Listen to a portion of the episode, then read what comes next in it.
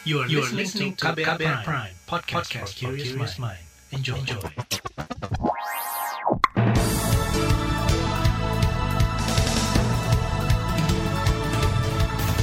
Inilah Buletin Pagi edisi 22 Juli 2021 yang dipersembahkan oleh kantor Berita Radio, saya Reski Mesanto. Seperti biasa, Buletin Pagi kembali menyapa Anda dan pagi hari ini saya sudah menyiapkan sejumlah informasi untuk Anda. Di antaranya, masyarakat sipil siapkan gugatan kelompok terkait kebijakan PPKM. Ombudsman RI temukan dugaan maladministrasi pada tes ASN pegawai KPK dan ratusan orang di Bandung demo tolak perpanjangan PPKM darurat. Saudara, inilah Buletin Pagi selengkapnya. Terbaru di Buletin Pagi. Saudara, kelompok masyarakat sipil bersiap melakukan gugatan perwakilan kelompok atau class action terhadap pemerintah atas kelalaian menangani pandemi COVID-19. Kelompok ini mengatasnamakan Konsorsium Masyarakat untuk Kesehatan Publik. Perwakilan konsorsium dari YLBHI, Asfinawati, mengatakan banyak warga meminta dukungan untuk melakukan gugatan ke pemerintah karena sangat dirugikan dengan kebijakan pembatasan mobilitas. Asfinawati mengatakan, rata-rata pengaduan warga menyangkut keterbatasan akses fasilitas kesehatan dan makin dipersulit dengan pembatasan dan penyekatan jalan. Ya sebetulnya justru kami itu di di diajak ya oleh oleh oleh orang-orang, uh, oleh banyak orang gitu yang uh, meminta ayo kita gugat gitu. Uh, cuma karena memang yang perlu gugat banyak kita masih uh, melihat dulu uh, apa artinya sedang dalam proses ya. Ini kan sekarang yang sangat uh, penting itu oksigen ya. Uh, setiap hari selalu ada pengaduan permintaan untuk uh, mencari oksigen, uh, terus uh, rumah sakit gitu. Perwakilan konsorsium dari YLBHI, Asfinawati mengatakan, kebijakan pemerintah melalui PPKM berjilid-jilid menunjukkan kelalaian pemerintah dalam menangani pandemi. Selain itu, kata Asfinawati, pemerintah juga dianggap sengaja menghindar dari tanggung jawab memberikan bantuan ke masyarakat yang diatur dalam Undang-Undang tentang karantina wilayah. Sebelumnya, pemerintah memperpanjang pemberlakuan pembatasan kegiatan masyarakat melalui PPKM darurat. Presiden Joko Widodo mengatakan PPKM darurat diperpanjang hingga hari Minggu mendatang. Ia mengisyaratkan setelah tanggal 26 Juli akan ada pelonggaran kegiatan masyarakat jika kasus penularan COVID-19 menurun. Kita selalu memantau, memahami dinamika di lapangan, dan juga mendengar suara-suara masyarakat yang terdampak dari PPKM. Karena itu, jika tren kasus terus mengalami penurunan, maka tanggal 26 Juli 2021 pemerintah akan melakukan pembukaan secara bertahap. Presiden Jokowi mengklaim penerapan PPKM darurat cukup efektif lantaran penambahan kasus dan kepenuhan tempat tidur di rumah sakit mengalami penurunan. Sementara itu, Koordinator PPKM Darurat Luhut Panjaitan mengklaim keputusan perpanjangan PPKM darurat hanya sepekan telah melalui pertimbangan cermat. Saudara, Ikatan Dokter Indonesia meminta pemerintah mengevaluasi dan mengawasi ketat pelaksanaan PPKM darurat setiap hari. Ketua Satuan Tugas Penanganan COVID-19 dari PBID, Zubairi Jurban, mengatakan, evaluasi dan pengawasan harian akan menentukan apakah kebijakan PPKM darurat bisa dilonggarkan atau harus diperpanjang. Namun Zubairi menilai situasi COVID-19 di Indonesia saat ini belum membaik. Uh, datanya menunjukkan positivity rate-nya masih tinggi banget, Indonesia masih 40 persen lebih. Jadi risiko penularan masih tinggi. Kumulatif mingguan dalam seminggu terakhir, Indonesia masih menempati tempat tertinggi di dunia. Jadi memang PPKM perlu banget diperpanjang. Perpanjangannya berapa lama? Ya kan kita bisa monitor evaluasi harian. Karena kalau kemudian ternyata jelas turun, melandai, ya eh, mungkin kita sudah bisa selesai dengan PPKM yang darurat ini. Namun sebaliknya kalau masih belum, ya saya sarankan diperpanjang lagi. Ketua Satgas COVID-19 dari Pengurus Besar Ikatan Dokter Indonesia, Zubairi Jurban menyarankan pemerintah tidak melonggarkan aktivitas masyarakat dan harus ada pendisiplinan dari hulu hingga ke hilir di perpanjangan PPKM darurat. Sementara itu, anggota DPR meminta pemerintah menyelaraskan koordinasi dan implementasi aturan PPKM darurat dari atas hingga tingkat bawah. Anggota Komisi Kesehatan DPR Intan Fauzi mengatakan, sejumlah aturan PPKM darurat sudah cukup baik, namun pelaksanaan di lapangan tidak sinkron. Di satu sisi artinya kita bisa terapkan PPKM darurat kalau dari pelajaran yang kemarin-kemarin ya, tapi kemudian juga kan masih ada beberapa daerah yang yang kemudian terjadi kelonggaran. Dan kami eh, tentu di Komisi 9 khususnya DPR RI sangat mendorong penanganan kesehatan bagi masyarakat yang terdampak COVID-19 ini uh, harus betul-betul mendapatkan penanganan yang layak. Anggota komisi yang membidangi kesehatan DPR, Intan Fauzi juga meminta pemerintah menguatkan testing dan tracing guna menekan penularan virus COVID-19. Intan juga mendesak pemerintah meningkatkan perlindungan terhadap tenaga kesehatan yang berjuang di garda terdepan dalam penanganan COVID-19. Saudara epidemiolog dari Universitas Indonesia, Tri Yunis Miko Wahyono menilai, pemerintah tidak serius dalam penanganan COVID-19. Ia kecewa dengan keputusan pemerintah yang hanya memperpanjang PPKM darurat selama lima hari.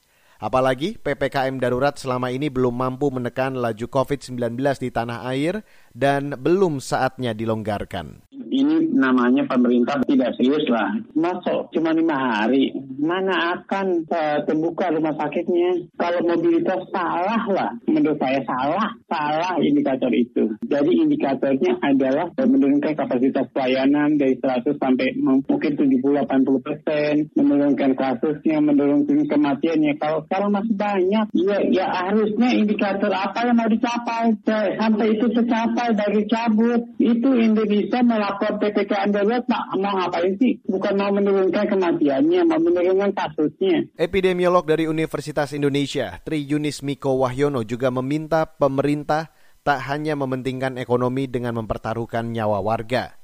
Apalagi saat ini angka kematian akibat COVID-19 terus meningkat hingga lebih dari seribu orang per hari. Senada dengan Miko, Epidemiolog dari Universitas Griffith Australia, Diki Budiman, meminta pembatasan kegiatan masyarakat seperti PPKM darurat dilakukan minimal 4 minggu untuk menekan reproduksi virus COVID-19. Saudara, selanjutnya di Buletin Pagi akan saya hadirkan informasi mengenai Ombudsman menemukan dugaan maladministrasi pada tes pegawai KPK. Informasi selengkapnya sesaat lagi. Tetaplah di Buletin Pagi. You're listening to KBR Pride, podcast for curious mind. Enjoy!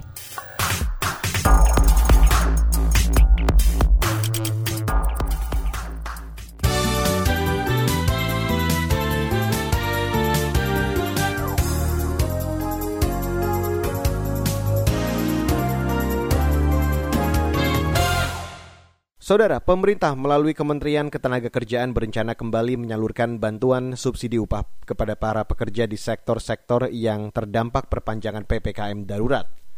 Menteri Ketenagakerjaan Ida Fauzia mengatakan, bantuan itu merupakan respon pemerintah terhadap turunnya aktivitas masyarakat yang berdampak pada ekonomi dan daya beli pekerja.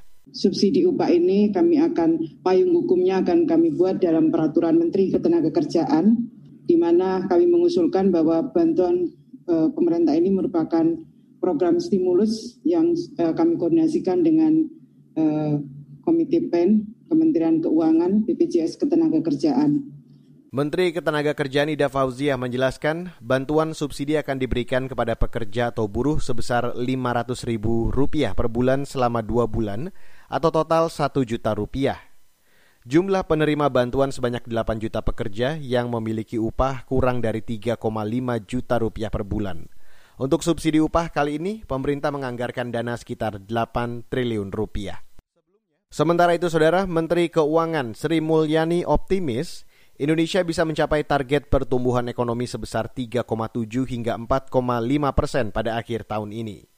Meski begitu, Sri Mulyani Indrawati mengakui Perpanjangan PPKM darurat atau PPKM level 4 yang diterapkan pemerintah hingga akhir pekan ini bakal berpengaruh pada turunnya tingkat konsumsi masyarakat. Kita melihat kemungkinan konsumsi memang akan mengalami tekanan di kuartal uh, ketiga ini terutama bulan Juli. Namun kita berharap dengan tren penurunan dari kasus dan kemudian bisa lebih dilakukan pengendalian terhadap COVID akan bisa dikejar pada bulan Agustus dan September sehingga nanti dampaknya terhadap kuartal ketiga masih tetap bisa uh, minimal. Menteri Keuangan Sri Mulyani berharap pada pekan-pekan ini pemerintah dan masyarakat bisa mengurangi penambahan kasus COVID-19 dengan disiplin protokol kesehatan dan percepatan vaksinasi. Sri Mulyani berharap dengan turunnya kasus COVID-19 pada Agustus mendatang, perekonomian Indonesia bisa berjalan membaik. Beralih ke informasi lain, Saudara, Lembaga Ombudsman RI menemukan penyimpangan prosedur atau maladministrasi pada proses peralihan status pegawai KPK menjadi aparatur sipil negara. Temuan tersebut didasarkan pada investigasi atas laporan pengaduan dari 75 pegawai KPK yang tidak lulus tes wawasan kebangsaan sehingga gagal diangkat sebagai ASN. Komisioner Ombudsman RI Robert Naendi Jaweng menjelaskan, ada tiga isu utama terkait maladministrasi tersebut. Di antaranya, proses pelaksanaan dan peran Badan Kepegawaian Negara atau BKN yang dinilai tidak berkompeten. Namun untuk kasus ini, ternyata dalam pelaksanaannya BKN itu tidak memiliki alat ukur, instrumen, dan asesor untuk melakukan asesmen tersebut. Sekali lagi, BKN tidak memiliki alat ukur, instrumen, dan asesor untuk melakukan asesmen tersebut. Yang BKN punya itu adalah alat ukur terkait dengan seleksi CPNS, tapi tidak untuk kasus yang sekarang atau kasus yang terkait dengan eh, apa namanya eh, peralihan status pegawai KPK. Komisioner Ombudsman RI Robert Naendi Jaweng menambahkan, seharusnya Badan Kepegawaian Negara menolak sebagai lembaga penyelenggara peralihan status pegawai KPK. Menurut Andy Jaweng, BKN tidak memiliki instrumen alat ukur dan assessment itu. Tapi yang terjadi, BKN justru mengambil dan menggunakan instrumen tim psikologi TNI Angkatan Darat untuk menyeleksi pegawai KPK. Kita beralih ke berita mancanegara, saudara. Kepolisian Malaysia menahan puluhan orang karena menggelar sholat idul adha berjamaah di luar ruangan di masa karantina wilayah atau lockdown di wilayah Penang. Mengutip kantor berita Malaysia bernama, puluhan warga yang ditangkap itu sebagian besar merupakan warga Bangladesh. Mereka ditangkap di tempat berbeda. Selain terhadap warga Bangladesh, polisi Malaysia juga sempat menahan sejumlah warga Indonesia karena melanggar aturan protokol kesehatan saat lockdown. Kita beralih ke berita olahraga saudara. Penyelenggara balap motor MotoGP membatalkan agenda balapan MotoGP Thailand yang dijadwalkan digelar pertengahan Oktober mendatang. Pembatalan dilakukan karena pandemi COVID-19 di Thailand belum mereda, serta adanya pembatasan kegiatan masyarakat di negara itu. Seri balap MotoGP Thailand menjadi pembatalan keempat selama musim ini. Sebelumnya, seri balapan yang dibatalkan adalah MotoGP Finlandia, MotoGP Jepang, dan MotoGP Australia. Baiklah, kita break dulu. Dan nanti setelah break saya akan ajak Anda untuk mendengarkan laporan khas KBR mengenai klaim dan kendala pemerintah di percepatan program vaksinasi COVID-19. Tetaplah di Buletin Pagi. You're listening to KBR Pride, podcast for curious mind. Enjoy!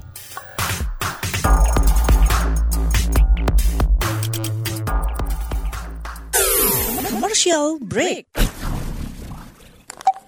transfer ke sini udah, bayar ini juga udah. Ke gue udah. Heh, Allah, pertumbuhan ekonomi tuh lagi melambat, persis kayak tabungan gue. Betul banget. Harus matang ngelola keuangan. Pengennya tuh investasi sesuatu gitu ya. Apa gitu yang cocok dan menguntungkan? Hmm, coba dengerin uang bicara deh. Gue belakangan lagi dengerin podcast itu di KBR Prime reksadana yang tadinya 500 juta udah turun dari 250 juta sekarang 10 ribu. Sama kita ngopi mahalan mana? Ketika itu ada keputusan yang kayak begitu investor harus tahu gitu oh ada keputusan ini berarti implikasinya apa? Orang mungkin perluas literasi kamu lewat podcast Uang Bicara. Uang Bicara menavigasi kamu dengan menghadirkan bahasan-bahasan seru dan populer mulai dari investasi sampai kebijakan dipersembahkan oleh KBR Prime dan bisa didengarkan di KBR Prime, Spotify, dan platform mendengarkan podcast lainnya. KBR Prime, podcast for curious mind.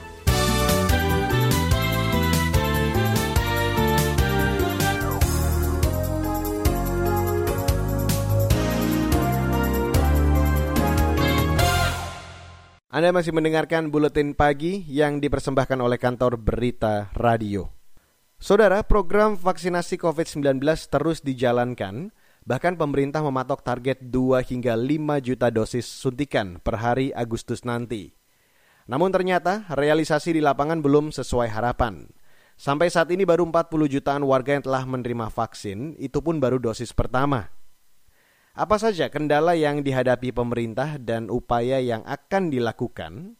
Sekarang saya ajak Anda untuk langsung mendengarkan selengkapnya di laporan khas KBR yang disusun jurnalis KBR Astri Yuwanasari. Lembaga Survei Indonesia LSI merilis hasil survei mengenai sikap publik terhadap vaksin dan program vaksin pemerintah.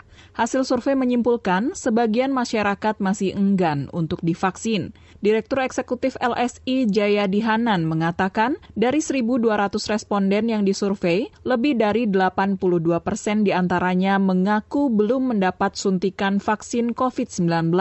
Dari angka itu, 36 persen lebih di antaranya justru menolak untuk divaksin. Jadi hampir 40 persen dari 80 persen itu yang menyatakan tidak bersedia untuk divaksin dari masyarakat yang belum divaksin. Ini juga tantangan saya kira eh, bagi program vaksinasi eh, di pemerintah. Alasan kalau mereka tidak bersedia, pertama takut efek samping vaksin, ini yang paling banyak Direktur Eksekutif LSI Jayadi Hanan menambahkan, alasan lain masyarakat menolak divaksin karena vaksin dinilai tidak efektif. Selain itu, masyarakat menganggap tidak butuh vaksin karena kondisi sudah sehat dan masyarakat masih meragukan kehalalan vaksin serta takut jika disuruh membayar. Kendala yang dihadapi pemerintah bukan saja masalah penolakan dari masyarakat, tetapi juga ketersediaan stok vaksin yang tidak merata. Ada daerah yang kekurangan stok vaksin, namun ada juga yang berlebih sampai mendekati masa kadaluarsa vaksin seperti yang terjadi di Kabupaten Bandung, Jawa Barat. Bupati Bandung, Dadang Supriyatna, mengatakan stok vaksin di wilayahnya tersisa 20 ribu dosis. Dadang khawatir ini dapat menghambat program vaksinasi nasional. Kalau toh ini Desember 2021 bisa selesai target 2,4 juta jiwa, hitungannya per hari itu 31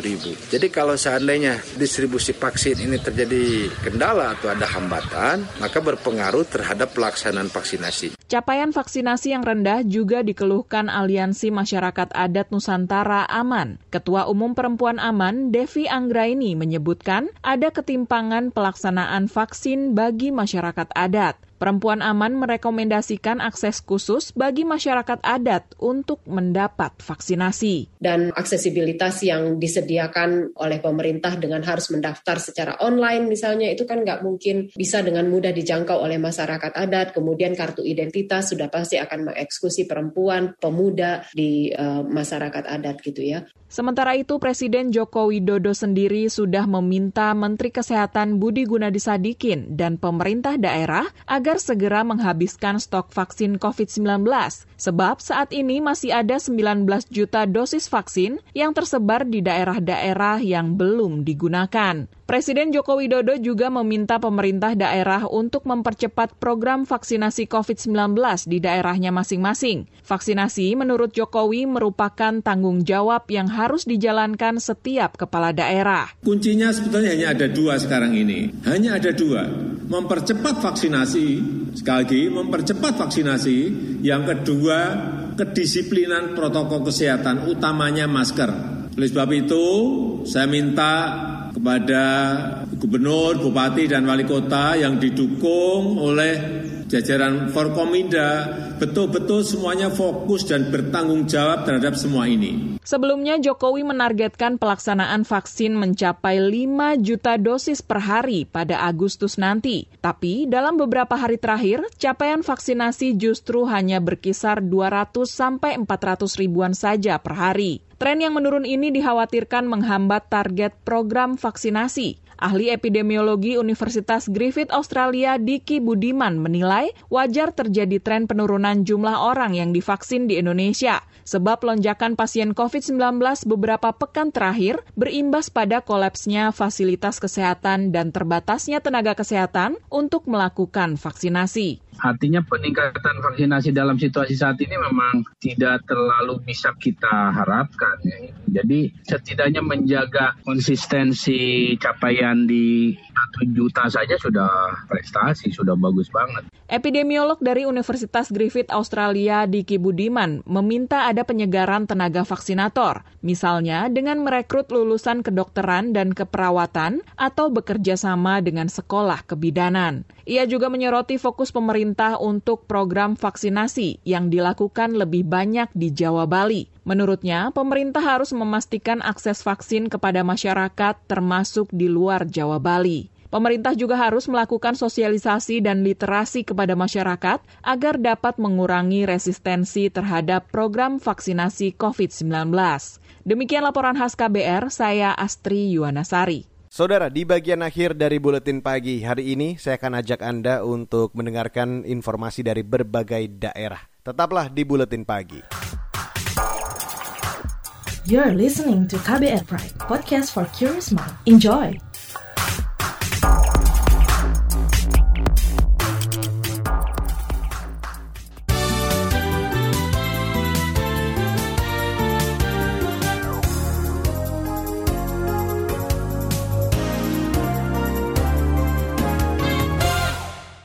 Terima kasih Anda masih bergabung bersama kami di Buletin Pagi hari ini 22 Juli 2021. Dan inilah bagian akhir dari Buletin Pagi. Saudara, aparat kepolisian di Bandung, Jawa Barat menangkap hampir 150 orang demonstran yang menolak penerapan PPKM darurat. Kepala Polisi Kota Bandung, Ulung Sampurna Jaya mengatakan, Para demonstran ditangkap karena merusak fasilitas umum. Pelaksanaan di Pemkot sudah selesai, mereka melakukan long march jalan kaki ke Gedung Sate. Tetapi sampai di perempatan jalan sebelum nyampe gedung sate mereka melakukan penutupan jalan dengan melakukan orasi sehingga terjadi kemacetan yang panjang dan kedua mereka melakukan pengerusakan pengerusakan pengerusakan di sekitarnya pot-pot segala macam sehingga ada 60 pot yang dirusak. Kepala Polisi Kota Bandung Ulung Sampurna Jaya menambahkan Para pengunjuk rasa yang menolak PPKM darurat juga tidak mematuhi protokol kesehatan penanganan COVID-19. Sebagian besar pengunjuk rasa tidak memakai masker. Ulung Sampurna mengklaim polisi menyita bom molotov dari para demonstran. Selain itu, saat pemeriksaan COVID-19, tiga dari pengunjuk rasa dinyatakan reaktif. Sementara itu, demonstran dari Forum Masyarakat Bandung melawan menuntut pemerintah menghentikan PPKM darurat. Mereka menyebut aturan PPKM darurat warga.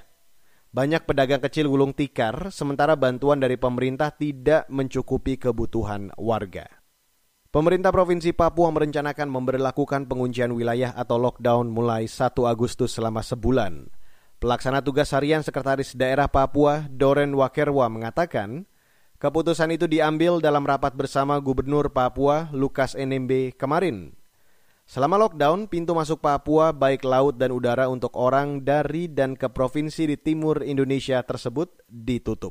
Kita akan lockdown tanggal 1 Agustus sampai tanggal 28 Agustus. Pak Gubernur sampaikan bahwa masyarakat umum yang dari Jakarta ke sini, dari sini ke sana itu sementara sampai tanggal 28 eh, Agustus kita sama-sama tinggal di rumah dulu. Tetapi kepentingan-kepentingan yang strategis, misalnya kegiatan pelaksanaan PON dan Peparnas di Papua tahun ini, itu diizinkan. Pelaksana tugas harian Sekda Papua, Doren Wakerwa menambahkan, selama penutupan wilayah, Pemprov Papua dan pemerintah kabupaten kota akan menggencarkan vaksinasi.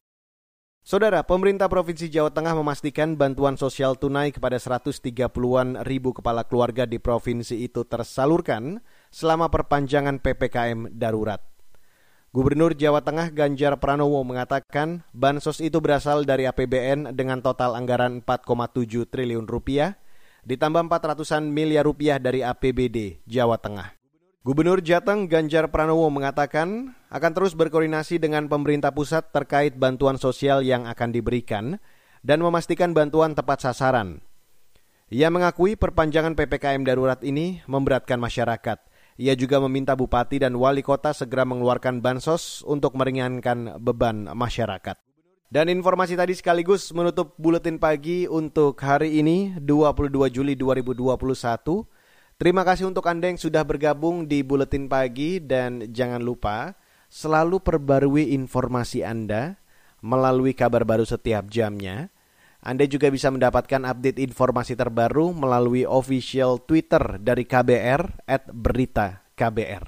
Dan apabila Anda tertinggal Buletin Pagi, Anda kembali bisa mendengarkannya di podcast Buletin Pagi.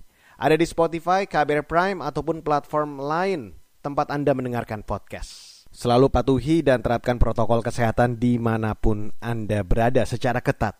Dan apabila Anda tidak memiliki kebutuhan yang benar-benar mendesak atau memungkinkan Anda untuk bekerja dari rumah, tetaplah di rumah. Karena salah satu kunci untuk menghentikan rantai penyebaran COVID-19 ini adalah menekan mobilitas semaksimal mungkin. Mewakili tim redaksi yang bertugas pagi hari ini, saya Reski Mesanto undur diri dari Buletin Pagi. Salam.